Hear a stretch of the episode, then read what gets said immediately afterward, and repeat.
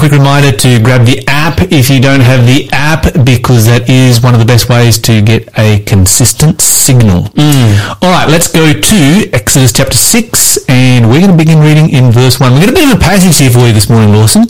Yes. Beginning verse 1, verse 1 to 8. And I was a little bit puzzled when I first looked at the title of today's Bible study and then the passage that is given. Mm-hmm. Because the title of, you know, yesterday's was God's covenant with Abraham. Mm-hmm. This one, God's covenant with Moses. Moses, And I'm thinking, okay, we're going to Exodus chapter 19. Yeah, wow. We're not. We're going to Exodus chapter 6. Chapter 6. Mm. So what's this all about? So we went to Exodus chapter 6 and, you know, started reading. I'm like, this is an interesting place to start talking about the mm. covenants. Okay. First eight verses for us there, please. The Bible says this in Exodus chapter 6 and verse 1. Then the Lord told Mo- Moses, Now you will see what I will do to Pharaoh. When he feels the force of my strong hand, he will let the people go. In fact, he will force them to leave his land. And God said to Moses, I am Yahweh, the Lord. I appeared to Abraham, to Isaac, and to Jacob as El Shaddai, God Almighty, but I did not reveal my name, Yahweh, to them, and I reaffirmed my covenant with them. Under its terms, I promised to give them the land of Canaan, where they were living as foreigners. You can be sure that I have heard the groans of the people in Israel, who are now slaves to the Egyptians, and I am well aware of my covenant with them. Therefore, say to the people of Israel, I am the Lord. I will free you from your oppression. I will rescue, rescue you from your slavery in Egypt. I will redeem you with a powerful arm and great acts of judgment.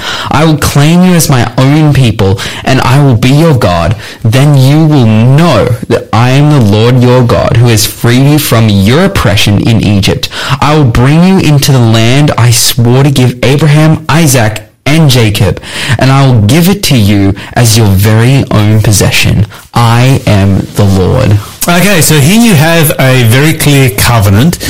Um, what is this covenant actually all about? Um, it's about their their freedom Yes. and their you know the promise of land to come. The promise of land to come. Did they keep that land once they received it again? Um, well, yeah. At for how long? For uh, well, you could argue all the way up till today. Uh, Okay, how would you argue then the gap between where during the uh, diaspora era uh, before 1948 for you know 2,000 years? yeah. So you know there was a period of time where they didn't have it as their possession, but Okay, so then if God makes a covenant with his people, like I'm giving you the land of Canaan, I'm giving it to you forever. And, and the reason I'm asking this question is because it's one that actually came through from a listener. Mm. Then, um, and, and the listener was saying, well then, you know, the, the Jewish people deserve to have that land today because God gave it to them in a covenant. Mm. What was God doing, doing during those 2,000 years? Mm.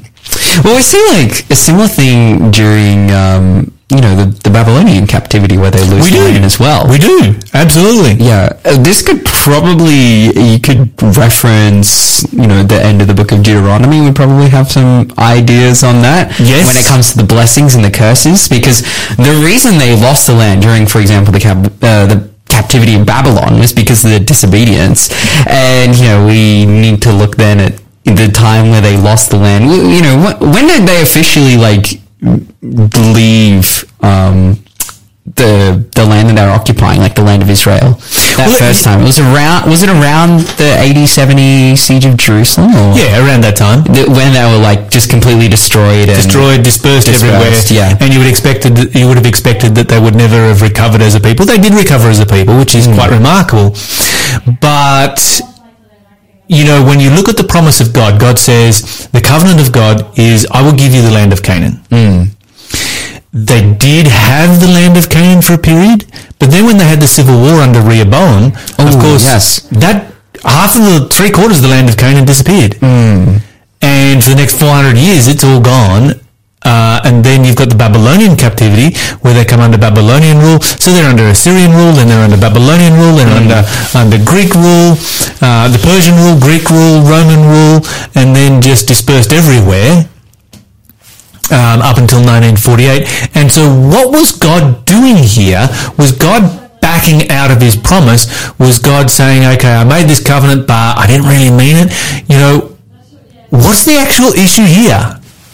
See, you know, yeah, that's such a good question because it's like, did God back out of the promise? Yes. And I would say no. God, Okay. God is always faithful to his promises. I would agree. Hundred percent. I think what's happening here is like, uh, uh, as well, uh, you know, what comes with this idea of giving them land is that that he would also, they would also be his people. Now, being his people, as we've kind of established, um, you know, with the Jews, there was it was a very uh, I wouldn't say complicated, but it was a very interesting situation because they were they claimed to be genetically God's people, but it's also very clear that we're God's people because of our choices and actions. And when you like go through a period of consistently choosing not to be God's people, Are you God's people? are you then God's people? Is is being God's people a matter of DNA or a matter of morality? You're listening to Faith FM, positively different radio. In other words, let me say it this way: Is God racist? Ooh. Okay, so does God look at Jewish people in a different way that He looks at everybody else? Hmm. Does He favour them because of their race differently than everybody else? Hmm. Or is the issue, rather than being race or DNA or ethnicity, is the issue morality? Hmm. And I would argue that the issue is morality. And this is what the New Testament teaches because the New Testament is very, very clear on the issue of spiritual Israel. You were going to say something, Wilson. Yeah, I was just gonna say basically Romans 9, 10, 11 is all about this topic. Yes. You can go Yes, and read and and, yes. you will get Yes, and answers. yes, and yes will again. Tick all the boxes that you want to know. Like this concept that we're talking about, are you God's people because of race or choice? It's like Romans 9, 10, 11 makes it so clear that, oh yes, the Jews were God's people because he co- chose them for a purpose. But ultimately, you're God's people because of your choice. That's right. Mm. And those who do not choose God, the Bible says, are cut off, and those who do choose God are grafted in. Yes. So you've got this agricultural model where some branches are being cut off and others are being grafted mm. in. And so, you know, some people look at the uh, establishment of the nation of Israel in 1948 as being, well, God did that because he favors the Jewish people. I would say no, this was a political movement that took place in 1948. And you can argue the, the rights and the longnesses of it any which way you want. But I would say that it was a political movement that God was not involved in that. That was this was this you know God doesn't God is not favoring the Jewish people because of the DNA that they carry. Exactly. That's another fantastic point. Is that uh, you know some people look at the, the the passion narrative and then furthermore how the Jews rejected Christ and they see that oh now the Jews aren't favored by God, but the Jews never held favor from God over any other nation. They just held it. They just had a purpose. Yes, that's right. God does not play favorites. God is not racist. They have a purpose. They had a purpose. This was the And when they lost their purpose, they lost their land. Hundred percent. Like this is, and because God works has a purpose for all different kinds of people. We read, we've just been through the book of Isaiah, and uh, I wasn't in the studio at the time, but I'm sure Lyle would have really gone hard on the section about Cyrus the Great, right? Yeah, Where we it- kind of did um, get a little sidetracked there. Yeah, because it's so cool that God calls someone he's, uh, you know, Medo-Persian by descent, Yes. and is called by God for a purpose. He's even used as a, a, a type or a figure of the Messiah. This non-Jewish, Gentile, you know, general slash king. This random dude. It, it's like, oh, so Cyrus the Great is like extra favored by God because, you know, God talks about him. No, like he's not even Jewish, first of all. Like it, it, it just, my point here is that like Cyrus is a great example where we see that, listen, anyone can be used by God, but, and that, but that doesn't mean that then they're favored by God. That doesn't mean that, because the reality is, is that all people are favored by God. God made a sacrifice right. for all people. Every God single person. all people, and the only difference between uh, you know those who he accepts into his kingdom and those who he doesn't, who, who he doesn't, is their choice. Yes. Hundred percent. You know, and this applies to the Jews also. That's right. And so this is my question, you know, if God favoured people based on their DNA, based on their ethnicity, ethnicity, based on their race, and if he favoured the Jewish people because of all of those things, and he has this covenant with the Jewish people, then what happened during the 2,000 years of the diaspora? Hmm. You know, what went wrong there?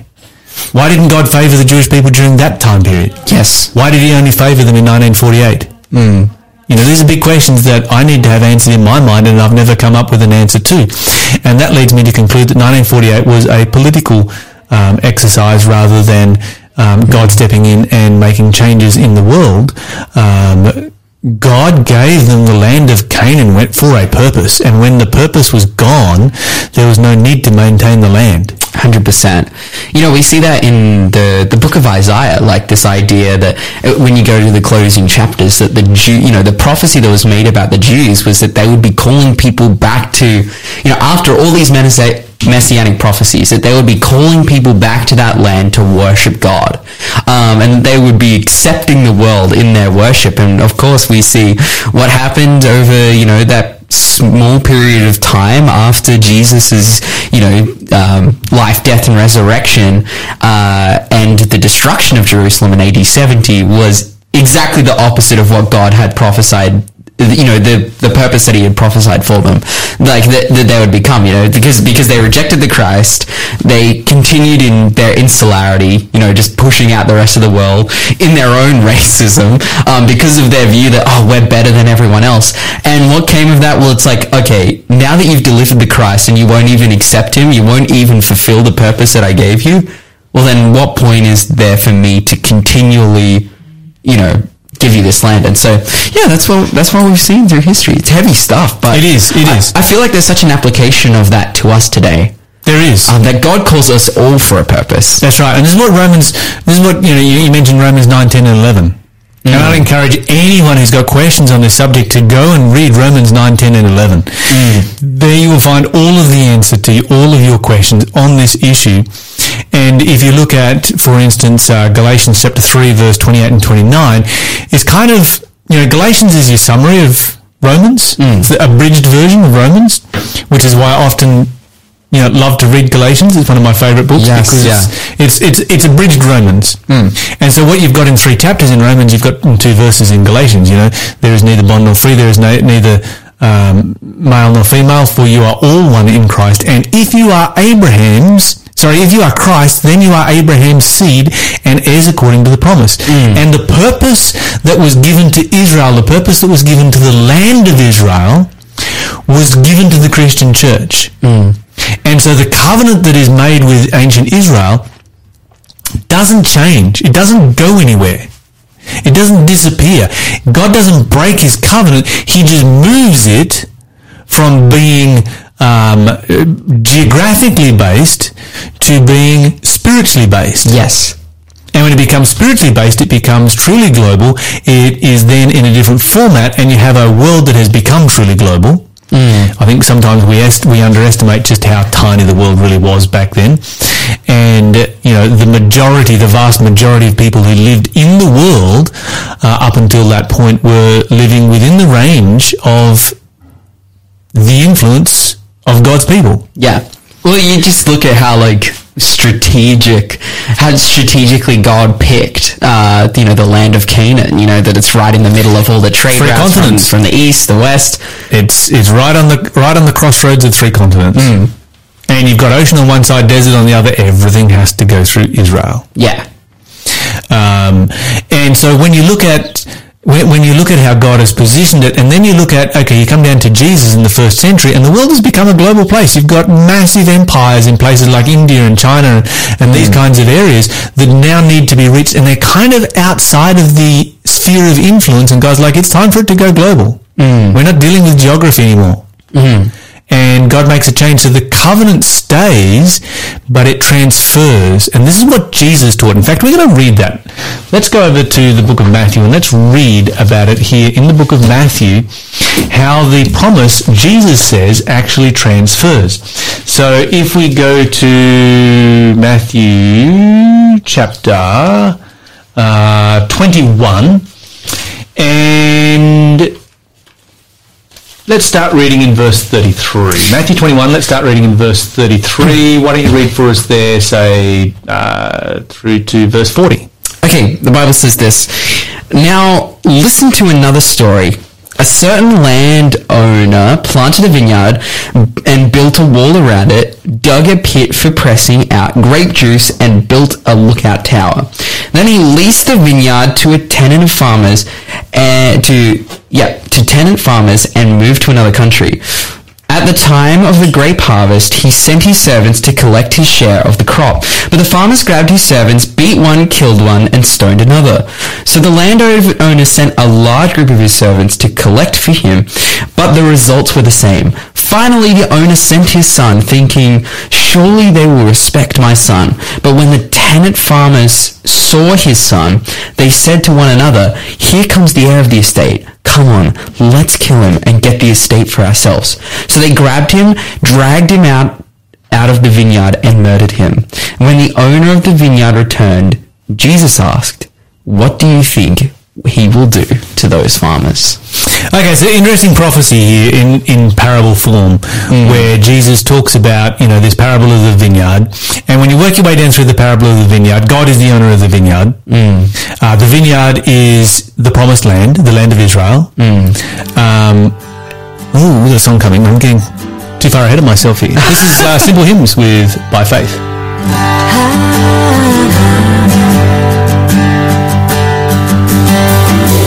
faith we see the hand of God. In the light of creation's grand design, in the lives of those who prove His faithfulness, who walk by faith and not by sight.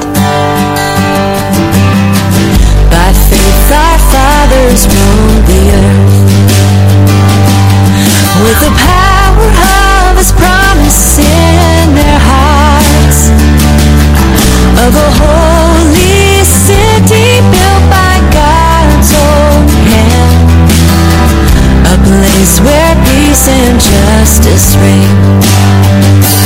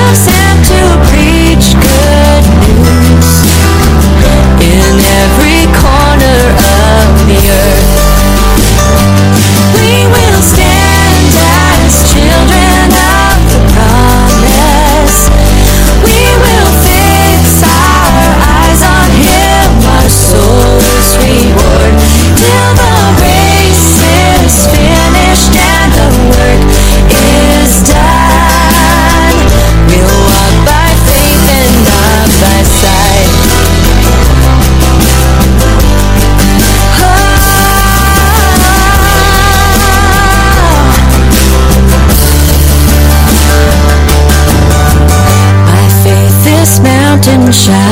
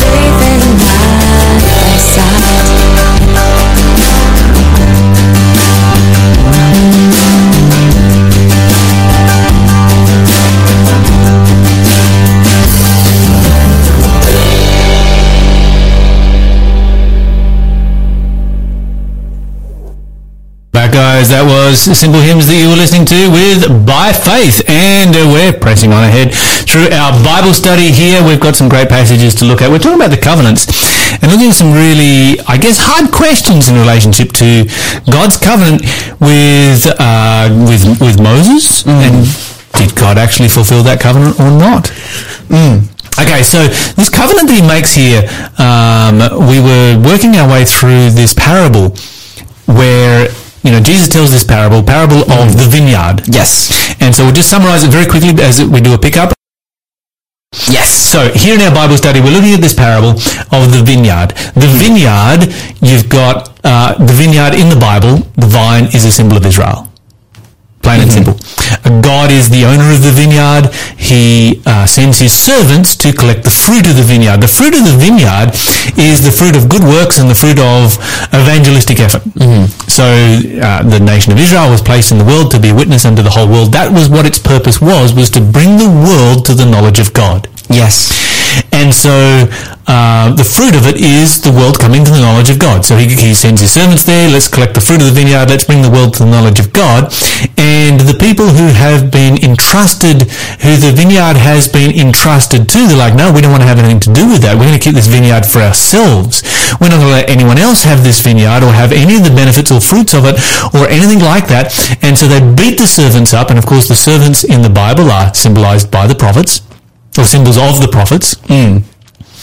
And so they beat the servants up and they stone some and they kill some and it's really, really terrible. And so the owner of the vineyard, God says, well, maybe they'll reverence my son. I'll send them my son.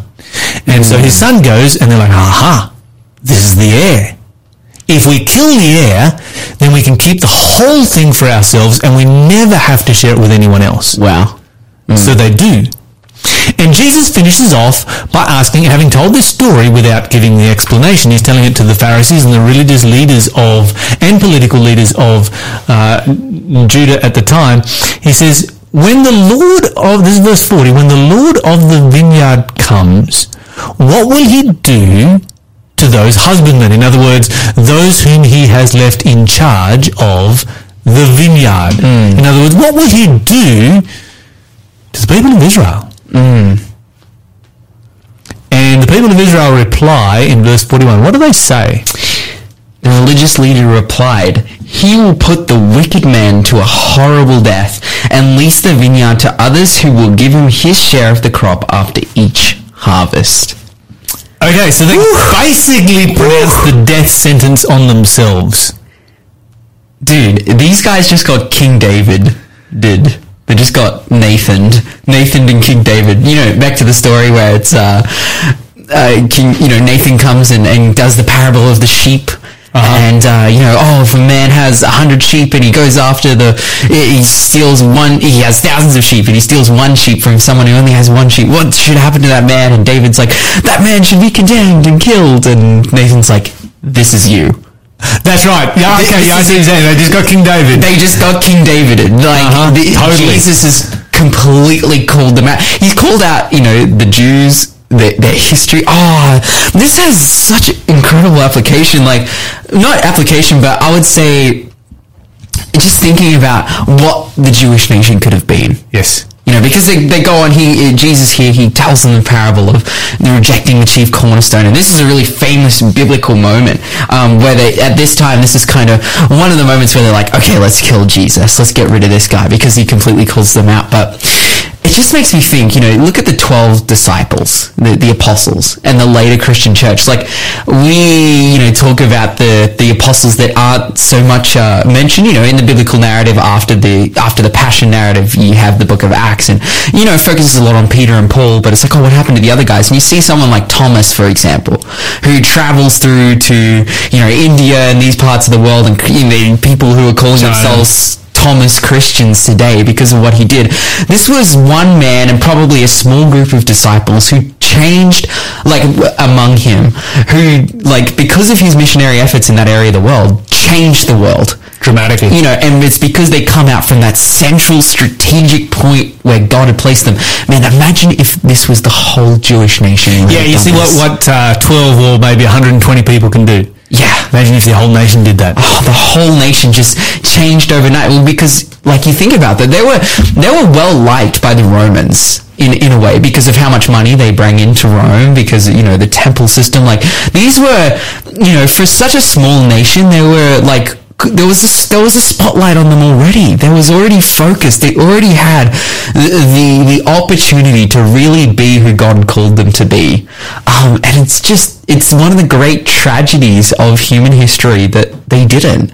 Um, you know, of course, we have you know the the Christian the Christian message goes out anyway, and we're sitting here in Australia two thousand years later. You know, as Christians talking about it on radio, so like praise the Lord. But I think we could definitely be looking at a very different world today if you know God's people rather than rather than you know taking the promises of God for themselves considering that they had were entitled to them because of their genetics that they were a special people solely because of this rather took it on themselves to make to choose God to truly choose God to choose Jesus uh, and to be the people who God had called them to be Indeed, indeed. Notice what it says here in verse 43. Jesus says, Therefore I say unto you, the kingdom of God Hmm.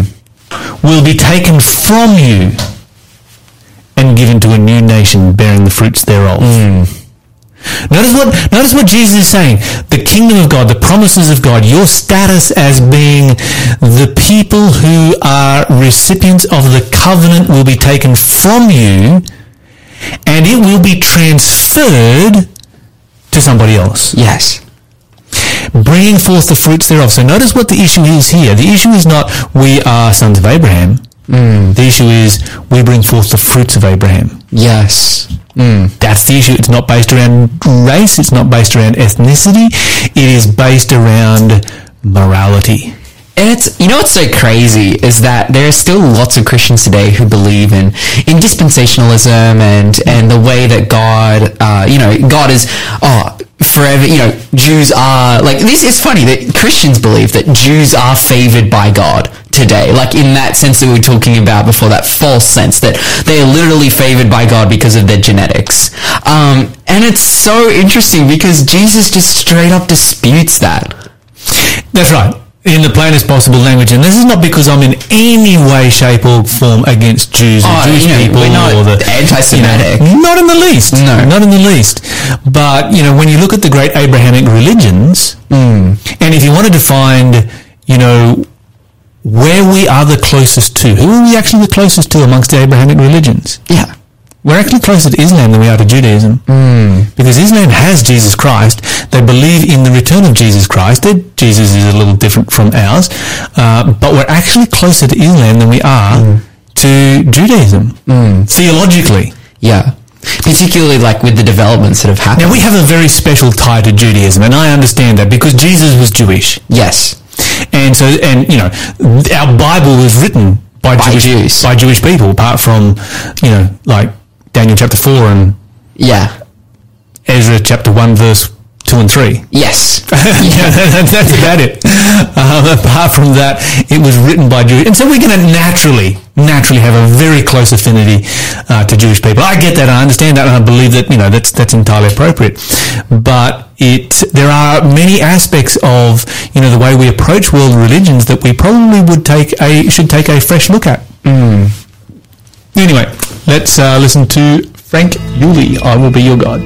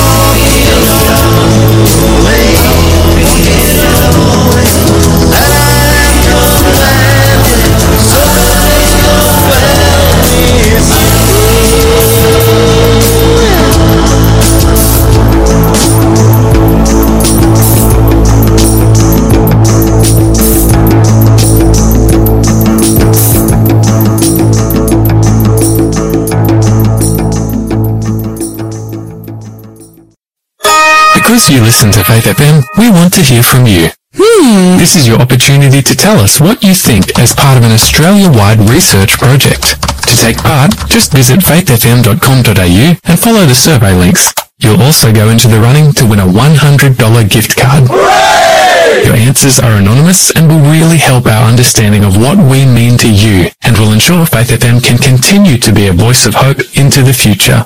Thank you for telling us what you think. Visit faithfm.com.au for all the details. You're listening to Faith FM, positively different radio. Better TV? Station partner Hope Channel Australia focuses on faith, health, relationships and community. It's television that will change your life. Visit hopechannel.com forward slash AU. That's hopechannel.com forward slash AU to find out more.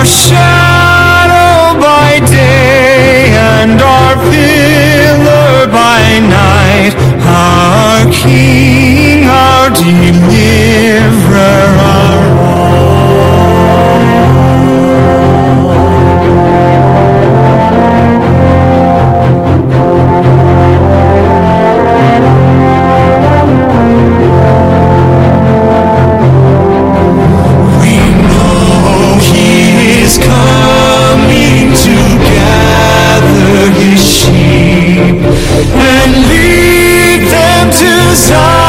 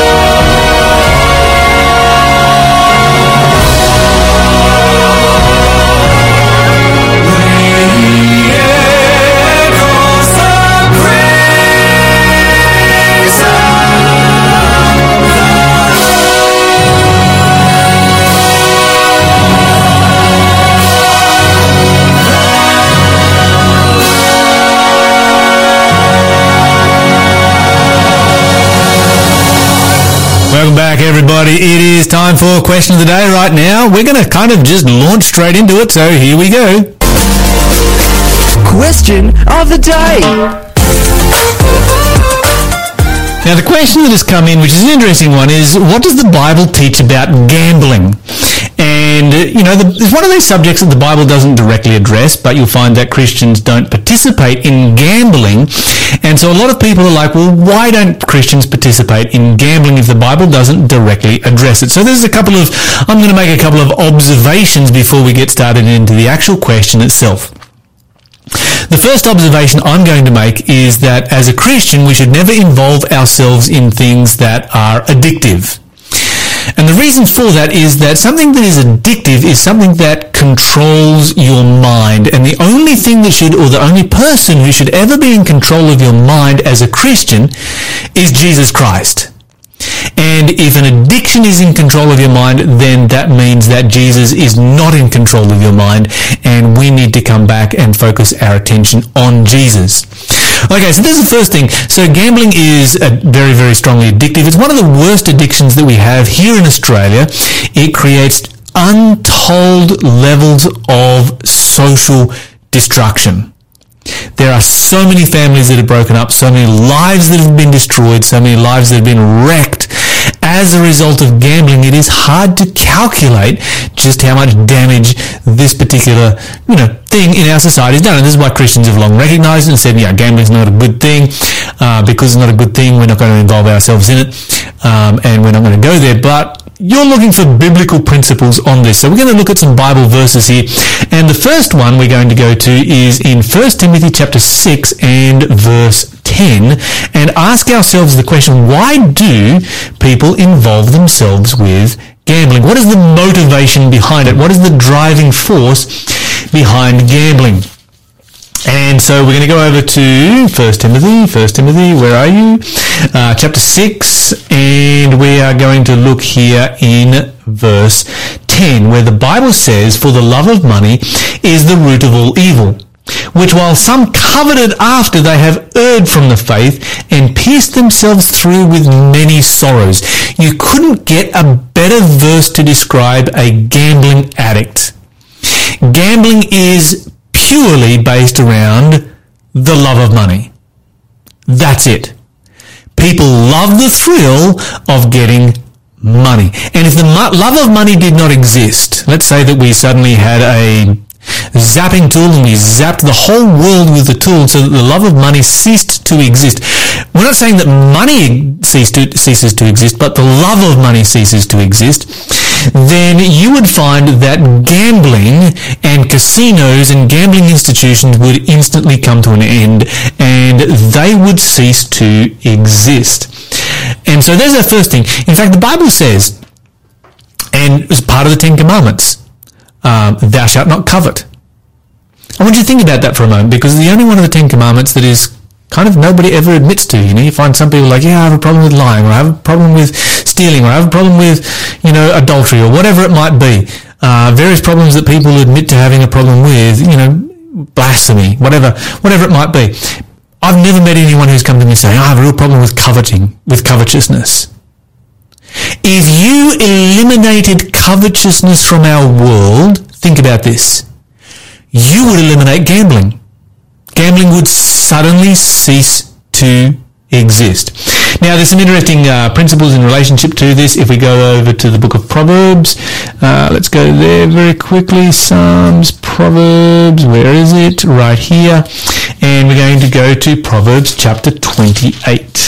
So Proverbs 28, and we're going to go to verse 20. The Bible says, A faithful man will abound with blessings, but he that makes haste to be rich shall not be blessed. So the Bible speaks against, you know, all of your get rich quick schemes. If you get involved in a get rich quick scheme, you will not be blessed. The Bible is clear about this.